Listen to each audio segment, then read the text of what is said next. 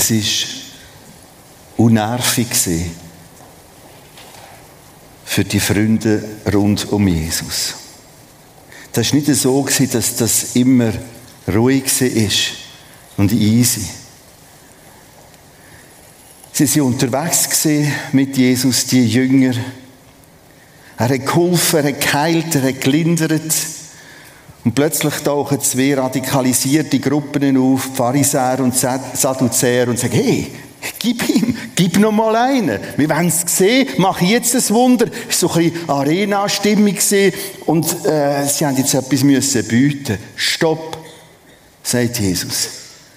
Das ist nicht die Art, nicht das Ziel.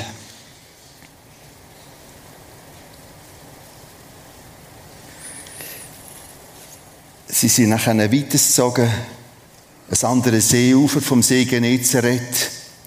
Und irgendwie hat Jesus Stichwort Brot gesagt und Sauerteig und die Radikalisierten sind wie Sauerteig. Brot, oh, Scheibe, haben wir Brot vergessen zu posten.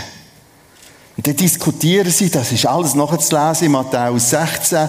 Sie diskutieren, Warum, was, wie, man hat den Brotzellenpost, den Henkelbrot und sie haben aus Mucke Elefanten gemacht und Jesus hat gesagt, ich rede weder von Mucke noch von Elefanten. Ja, ganz etwas anderes. Und erklärt es. Weißt, das radikalisiert, du eigentlich gar nicht mich meint, sondern der Mensch selber. Um das geht es gar nicht. Es ist wie Sauerteig. Und wenn wir gerade zusammen sind, wird noch schwieriger, sagt er. Ich werde im Fall gefangen genommen werden, verurteilt und gekreuzigt. Die erste Ankündigung von dem, was wird kommen. Das ist Matthäus 16. Der Pegel tief unten. Schwierig. Mühsam. Und Jesus entscheidet sich für eine Oasenzeit. Er nimmt der Petrus, der Jakobus und Johannes auf die Seite. Das war der Kern vom Kern. Und er hat gesagt, komm, jetzt machen wir die erste Wanderung. Auf einen hohen Berg. Wir wissen nicht genau, welcher Berg es ist. Heute zeigt man den Tabor als der Berg, wo die sogenannte Verklärung passiert ist. Aber der ist nicht mehr als so ein der Hirzel und der Bachtel. Vielleicht ist eher der Hermann je nachdem. Und jetzt laufen sie dort schon das ist schon Oase, schon das Auflaufen auf einen hohen Berg miteinander, da hat man geredet, da hat man gedacht, da hat man nochmal alles reflektiert, was ist passiert und was kommt. Sie kommen oben an, plötzlich öffnet sich der Himmel. Und sie entdecken nochmal ganz anders, wer und was Jesus ist. Es wird hell, es leuchtet. Sie sehen jenseits inne. Sie sehen sogar den Lia und Mose, ganz speziell.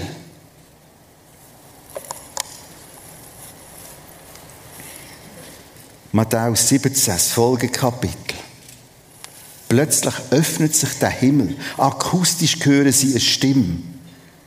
Eine Stimme, die sagt, dies ist mein lieber Sohn. Plötzlich öffnet sich der Himmel und Stimme von Gott sagt, hi, das ist ne, da Jesus ist ne. Dies ist mein lieber Sohn, an den ich mich von Herzen freue. Loset auf den den sollt ihr hören. Will heißen, das ist der richtig. Das war jetzt alles ein bisschen nervig gewesen, Matthäus 16, aber es ist nicht. Das ist der richtig. Wir kennen so Oasenzeiten auch, wenn wir den Schlüssel wieder mal verloren haben. Und plötzlich findet man ihn. Wir sind in einer Ferien vor einem Jahr, zwei, auch am Suchen von einem Schlüssel. Sogar von der Polizei gegangen. Und die Polizei hat gesagt, ja, vielleicht ist er in einer Tasche, an einem Ort, irgendein. Es ist nichts abgegeben worden. Und gegen ganze Woche ist er tatsächlich in einer Jacke gesehen. Was für eine Oasenzeit. Du kennst es, wenn das Passwort und die vielen Passwörter, niemand von uns weiß, wie manches Passwort das es hat, außer du machst immer eins, zwei, drei. Hey, es ist das Richtige. Es ist das. Oasenzeit, um das geht es mir heute. Hey, das ist ne. Lasst auf den Jesus. Aha. Also trotz Matthäus 16, trotz dem Genervigen, trotz diesem Missverständnis, das ist nicht. Ich werde heute eine weitere Oasenzeit schildern. Die Oase, wenn du merkst, stimmt. Es ist einfach wahr. So tiefst wahr. Das, was ich glaube. Es ist so tiefst wahr, das mit Jesus, der Bibel, dem muss ich mich anvertrauen.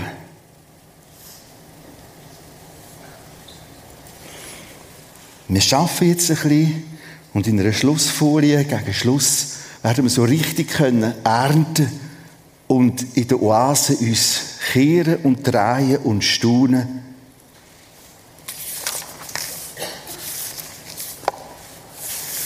Schau aus dem Effekt raus. Es ist wahr. Gibt es plötzlich die Chance, dass ich loslassen kann. Das, was Suni im Worship schon ein bisschen anmoderiert hat. Wenn das so ist, weil das so ist, kann ich mich ihm anvertrauen. Sachen wieder loslassen. Abgeben. Warten. Zur Ruhe kommen. Anders formuliert. Aus dem Wissen, dass es wahr ist, entsteht Gewissheit. Aus dem entsteht wieder Gelassenheit. Zur Ruhe kommen. Ich möchte noch kurz einen Einschub machen von einem Presseartikel. Einer der grossen Tageszeitungen, sage jetzt nicht welche, aber verschiedene hat mir den Artikel zugekommen. So kurz vor der Weihnachten passiert es manchmal, dass es so irgendwie etwas religiös frommes Platz hat. Es ist der Artikel gesehen, manche werden sich daran erinnern, Wissen und Glauben nicht verwechseln.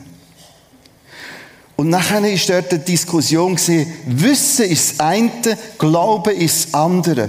Wir wissen heute, dass Jesus tatsächlich historisch gelebt hat. Das kann man sagen, ist in dem Artikel, das stimmt so, aber was du glaubst, ist etwas anderes. Und du das nicht verwechseln. Leute vergessen die Idee. Das ist so kreuzfalsch. Und wenn man dann weiter gelesen hat, wie argumentiert wird, ich habe ein paar Kraftausdrücke gebraucht, die ich nicht gelesen habe. Sagen die jetzt nicht. Achtung! Die Bibel, Jesus geht ganz anders vor. Ich kann wissen. Und dann glaube ich das. Der Glaube ist der Löffel, der Suppenlöffel, wo schöpft im Wissen innen. Der Glaube ist die Hand, die zugreift. Der Glaube ist der Backerlöffel, der sich eingrabt ins Kies und rausholt. Und genauso ist der Glaube etwas, wo sich da festklammert. Weil es so ist, darum glaube ich, darum tue ich mich ihm anvertrauen, dem Wort Gottes anvertrauen. Das gehört zusammen, gehört in der Bibel permanent zusammen. Fängt da schon an in Matthäus 17,5. Schaut, ich sag's euch jetzt. Lasst auf den. Darum vertraut, darum glaubt. Ihr müsst es wissen, ihr könnt es wissen. Darum vertraut. Der Michi Bär hat ja diese Serie gehabt, also haben wir gestartet in das neue Jahr. Glaube, Liebe, Hoffnung. 1. Korinther 13, 13. Bei allem Zulassen habe ich immer gedacht, warum steht das Wort Glaube zuerst? Obwohl nachher steht, Liebe ist das Wichtigste, wie es der Michi erklärt hat. Plötzlich habe ich begriffen, auch in dem Schaffen neu an, dem, an diesen Texten, der Glaube ist so wie, äh, das ist der erste Akt, dass sich anvertrauen, das Nehmen und Graben und Festhalten. Aus dem heraus kommt wieder das andere. Sie sind auf dem Berg von der Verklärung, wie wir es heute nennen, Matthäus 17,5. Das ist mein lieber Sohn, der Jesus, sagt Gott Vater. Mir gefällt das. Von Herzen freue ich mich. Losset auf ihn. Dabei ist Petrus, Jakobus, Johannes und genau der Petrus greift der Text später nochmal auf. Und zwar in 2. Petrus 1, 12 bis 19. Im 18. Vers kommt er darauf zurück, schildert das nochmal. Wir fangen aber schon bei Vers 12 an. Ich will euch immer wieder an all dieses erinnern, selbst wenn ich euch damit nichts Neues sage. Ihr seid ja längst davon überzeugt und in der Wahrheit gefestigt, die euch verkündet wurde. Es geht um Wahrheit. Ich sage euch, es geht um Wahrheit. Und ich erinnere euch nochmal an die Wahrheit. Es ist mir ein Anliegen, dass sie in der Wahrheit gefestigt sind. Weil die Wahrheit ist Basis, dass ich vertrauen kann. Das Vertrauen ist Kettenglied hin zum Loslassen, zum gelassen werden, zum neue Oasen entdecken. Interessant, dass ihm Gott wie uns Pastoren, wir haben manchmal so Diskussion, wenn man alt ist wie ich, was soll ich denn noch sagen? Es ist alles gesagt. Und genauso geht es ihm. Und ich sage euch das, ich weiß, was das eigentlich das schon manchmal gehört habt. Schau, den Kern vom Kern wieder und wieder hören, wir haben Tendenzen, irgendwelche Details abzuschwirren. Ich will euch immer wieder an all das erinnern, selbst wenn ich euch damit nichts Neues sage. Ihr seid ja längst davon überzeugt, in der Wahrheit gefestigt, die euch verkündet wurde. Ich will euch, ich will aber allen Fleiß darauf verwenden, dass ihr dies alle Zeit nach meinem Hinscheiden, nach seinem Sterben im Gedächtnis behaltet. Wir haben doch nicht irgendwelche klugen Fabeln, man könnte übersetzen mit Mythen erfunden, als wir euch verkündeten, dass unser Herr Jesus in Macht und Herrlichkeit erschienen wird, erscheinen wird. Mit unseren eigenen Augen haben wir seine Herrlichkeit eine herrliche Größe ja schon gesehen. Er sagt mir, schau, mit Fleiss bleiben wir dran. Das Grundlegende wieder und wieder zu hören. Das Grundlegende immer wieder zu hören. Denn ich kann einschlafen, wachhalten. Ich kann mich tatsächlich im Christsein so in Details verlieren. Ein Detail, es wirkt jetzt komisch, wenn ich dem ein Detail sage. Christen haben es immer gut miteinander. Die sind so top. Die streiten nie, die kiffeln nie. Das ist immer alles Eier, Freude und Freude und Kuchen und so. Wir sind Menschen, wir sind unterwegs. Wir lernen immer wieder miteinander vorwärts zu gehen. Als Kirche, als Gemeinde, als Gruppe, als Kleingruppe. Und der Kern ist Geheimnis ist halt, was ist das Zentrum? Um was geht's? Vers 13. Trotzdem halte ich es für meine Pflicht, euch immer wieder daran zu erinnern und euch wach zu halten, solange ich lebe.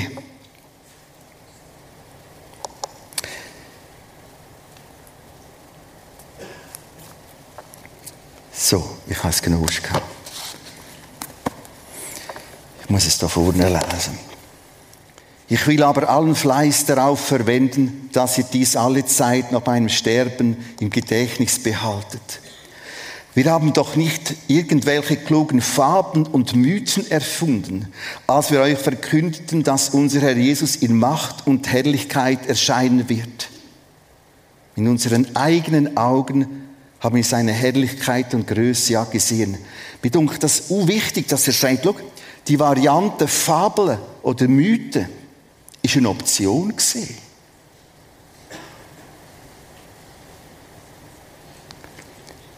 Aber sie haben das geprüft.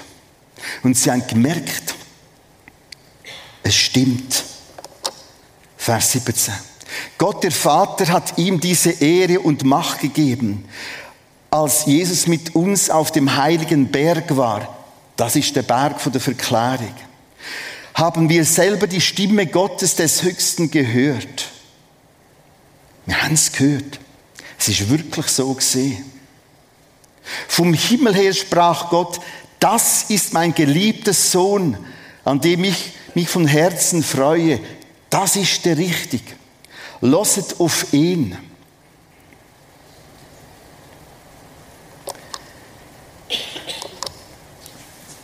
Ein kleiner, aber für mich brisanter Seitengedanke. Johannes 3, 11 und 31. Dort steht, Jesus hat einen dran gesehen und weiss die Wahrheit über das Jenseits. Im Hebräer 4,14 steht, er hat die Himmel durchwandert oder durchschritten, kann man übersetzen. Er weiß, was innen dran los ist. Darum kann ich wissen, was los ist, weil er es gesagt hat. Im Johannes 8, 28 steht, Jesus hat vom Vater gelehrt bekommen, was Wahrheit ist. Im Johannes 8, 40 sagt Jesus, er hat gehört, was innen dran los ist. Und darum sagt er es uns jetzt. Ich lese nochmal Johannes 3, 31. Der von oben her kommt, also Jesus, ist über allem. Wer von der Erde ist, wir Menschen, der ist von der Erde und redet von der Erde. Aber der vom Himmel kommt, der ist über allem und bezeugt, was er gesehen und gehört hat. Darum hat sich die Stimme geöffnet, der Himmel geöffnet. Die Stimme ist gekommen. Das ist eine. Loset. Loset, was es sagt. Das ist der richtig. Er hat gehört, gesehen, beobachtet. Er hat gelernt von Gott Vater. Also wir können wissen, was wir müssen wissen über das Jenseits. Es stimmt nicht, wenn dir jemand sagt, du bist nie einer von dort hierher gekommen. Und ich bin so Fan von diesen paar Texten, weil sie genau das aufgreifen. Gehört, gelernt, gesehen, gelost. Im Kern geht es mir um die Oase Wahrheit. Schau, wenn du jetzt eine Verheißung nimmst von Jesus, zum Beispiel Matthäus 28, Schluss, ich bin bei euch alle Tage bis am Ende der Welt, dann ist das so. Dann ist das so. Jetzt wird mir plötzlich die Wahrheit zur Oase. Und das Faszinierende an der, wie auch der anderen Oasen noch schon erklärt habe, ich kann die jederzeit abrufen. Ich muss nicht zuerst und dann muss ich noch, und Achtung, jetzt habe ich aber das nicht zu Weg. Gerade da, wo ich bin. Er sagt mir das. Ich kann mich darauf verlassen. Er ist von dort hinten hierher gekommen. Er sagt, schau, ich habe die Himmel durchwandert, durchlaufen. Das habe ich gehört, das habe ich gesehen, das habe ich gelernt. Und das sage ich euch jetzt. Eine wunderbare Wahrheit.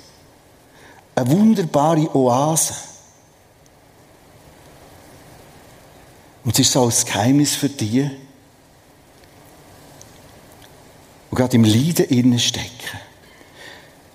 Und ich ermutige fest, tun wir uns vorbereiten auf vielleicht noch mehr Leiden. Vielleicht sitzt auch mir mal ganz im Kalten, im Dunkeln, alleine. Und wenn das kannst du abrufen, halt, stopp. Nicht das Kalte ist das Erste, nicht das Dunkle ist das Erste, nicht das Alleinsein ist das Erste. Das Erste ist, ich weiß die Wahrheit über Jesus Christus und er sagt, ich bin bei dir. Was für eine Oase. Ein ganz anderer Zugang zu der Wahrheitsfrage. Es sind zwei spannende Arbeitsdisziplin innerhalb vom theologisch-biblischen Schaffen. Die eine heißt Prophetie und die andere heißt Archäologie. Wir schreiben die Jahrhundertwende vom 7. zum 6. Jahrhundert vor Christus. Der Hiskia ist König in Jerusalem. Er ist öfters unterwegs mit dem Prophet Jesaja. Der Prophet tut ihm Sachen prophezeien. Prophetie ist eine Form, die nach vorne schaut.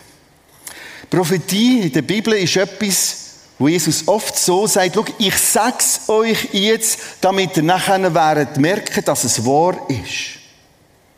Archäologie schaut zurück. Die Archäologie geht ausgraben und sagt und stellt fest, wenn es stimmt, wow, das ist ja genau so. Und jetzt könnte ich euch einen Tag lang von Prophetie und Archäologie erzählen, weil da gibt es Hunderte, in der Archäologie Tausende von wunderbaren Details und fantastische Sachen und ich selber vor Ort manches gesehen habe. Hat zum Beispiel das Privileg gehabt, dürfen dabei sein, wo sie Magdala entdeckt hat. Das ist eine Ortschaft im Norden von Israel. Und ich habe es irgendwie von Gott geführt, genau dorthin gebracht, wo die merken, das ist Magdala. Ein paar Tage später bin ich nochmal hergegangen und wieder Zeit mit ihnen verbracht. Die Freude zu merken, das ist biblische Magdala. Und haben alles Mögliche verscherben und Krüge und das ganzes Möbel, Ton zum Boden ausgraben, wo rund 200 Jahre dort innen war. Prophetie schaut nach vorne, Archäologie nach hinten und stellt fest, das ist wahr. Ich kann jetzt nicht Stunden und Tage lang Archäologie und Prophetie erklären, aber es gibt einen Text, 2. Könige, 19 und 20 und 2. Chronik 32, wo genau beides zusammenkommt. Prophetie und Archäologie. Und ich zeige euch eine Archäologie, nur symbolisch. Es ist Englisch, die will gar nicht alles verstehen. Es geht um Sanherib, der Assyrer. Die Jesaja sagt, das kommt so, so und so und genau so ist es gekommen. Er ist arbeiten, buddeln. Er hat das Wasser nach innen geleitet, der Hiskia. Wir können es heute ausgraben und sagen, es ist genau so gekommen. Weil draussen, außerhalb der Stadt, ist die wichtigste Wasserquelle die Gihonquelle. Und jetzt hat er graben, graben, Tag und Nacht, innen 500 Meter durch den Fels und hat das Wasser nach innen geleitet. Wir schauen in den Clip rein, kommen mit in diesen Tunnel, kommen mit in die Archäologie, wo sagt, die Bibel ist wahr, durch und durch wahr.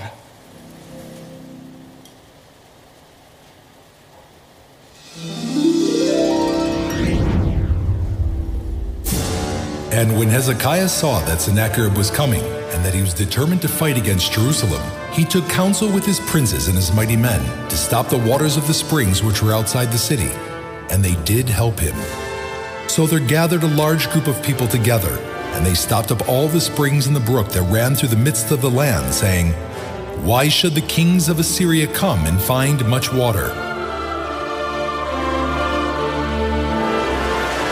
We are now at the Gihon Spring. It contains an enormous amount of water. Prior to Hezekiah's rule, all this water flowed outside the city through irrigation channels to the fields of the people and to the king's gardens. When he prepared Jerusalem for the Assyrian siege, Hezekiah worried that the mighty army of Assyria would camp outside the city walls, gaining access to the city's water source he decided to prevent their use of the water by blocking and sealing the springs outside the city, including the Gihon Spring. He diverted the spring's water into an underground tunnel which had been quarried into the heart of the mountain. Two groups of masons worked towards each other from both sides and met in the middle of the tunnel. And the water flowed from the source to the pool. The tunnel ends at the pool of Siloam, which was inside the city, behind protective walls. The account of this engineering wonder is mentioned explicitly in the Bible and is also documented in the Shiloach inscription, which was discovered six meters from the end of the tunnel. This is a copy of the inscription written in ancient Hebrew letters. It describes the dramatic moment when the two groups met inside the tunnel. The masons were swinging their axes one towards the other, and they heard the voice of one man calling his fellow. And on the day of the tunneling, the masons bore through, one man towards his fellow, axe upon axe, and the water flowed from the source to the pool for 1,200 cubits.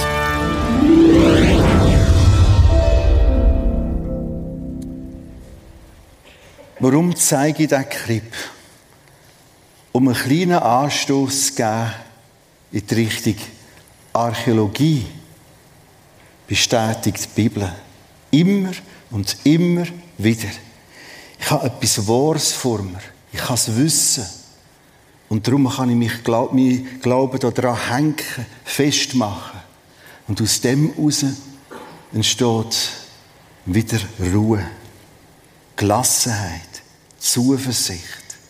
Umstände mögen schwierig sein. Ich bin eingestiegen in die Serie Oktober, im September, Oktober. Silas, Paulus im Holzbock eingespannt. Und um Mitternacht singen sie.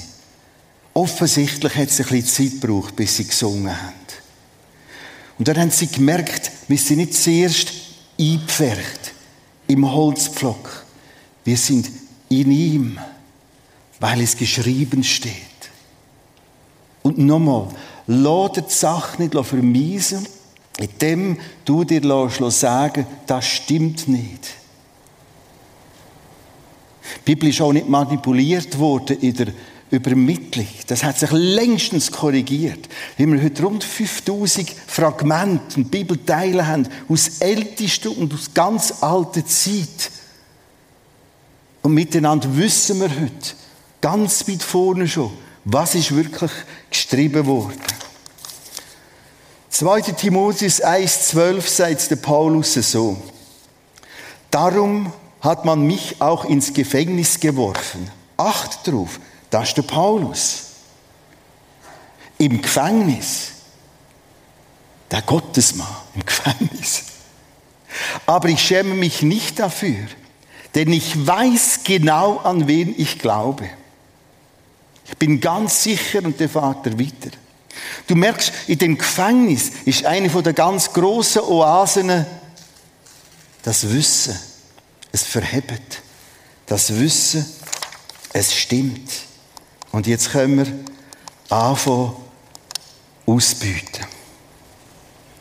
Vergebungsgewissheit. 1. Johannes 1,9.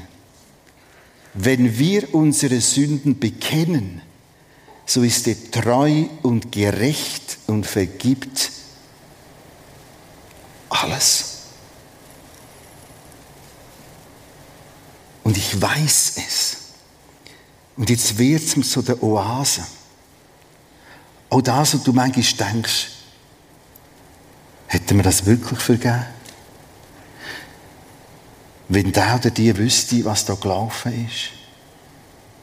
Gewissheit. Eine andere Gewissheit. Rettungsgewissheit. Wir nennen es manchmal auch Heilsgewissheit.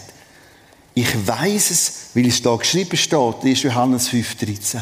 Da wird es genauso argumentiert. Ich schreibe euch das, damit ihr wisst, dass ihr Leben aus Gott habt. Ich kann es wissen. Ja, aber mir kommen manchmal noch ein bisschen Zweifel. Völlig normal. Weißt du, wer nass wird? Der, der ins Wasser geht. Weißt du, wer kalt kann haben? Der, der in Schnee geht. Weißt du, wer heiß kann haben? Der, der in die Wüste geht. Wer glaubt, kennt Unsicherheit. Wer glaubt, kennt Zweifel. Zurück zu diesen Texten. Ich weiß, an wen ich glaube. Liebesgewissheit. Du musst dir vorstellen, was da steht in Johannes Evangelium 15,9. Da steht, ich, sagt Jesus, ich liebe euch so, wie der Vater mich liebt. Ich bin schon mehrmals mit Tränen auf den Knie mit dem offenen Text von Jesus gesehen. Das ist so krass. Er liebt dich, Jesus, wie der Vater ihn liebt.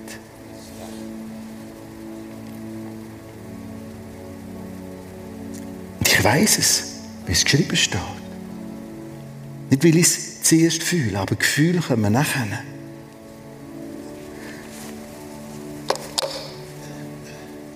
Zugangsgewissheit. Habe ich denn jetzt Zugang zu Gott? Römer 5, 1, 2. Durch ihn Zugang. Friedensgewissheit. Auch gerade wieder als Thema Krieg und Ukraine. Letztlich wird es erst Ruhe geben, wenn Offenbarung 21 kommt. Alles neu. Alles anders. Komplett neu. Die Oase von der Wahrheit. Zu sagen, ich habe die Wahrheit gefunden, wirkt für unsere Kultur ein bisschen eingebildet. Das ist aber nur unsere Kultur. Hab Mut, weiterzuziehen nach dem Morgen mit dem Wissen vom Vertrauen in die Wahrheit. Die kannst du Sekunde für Sekunde abrufen.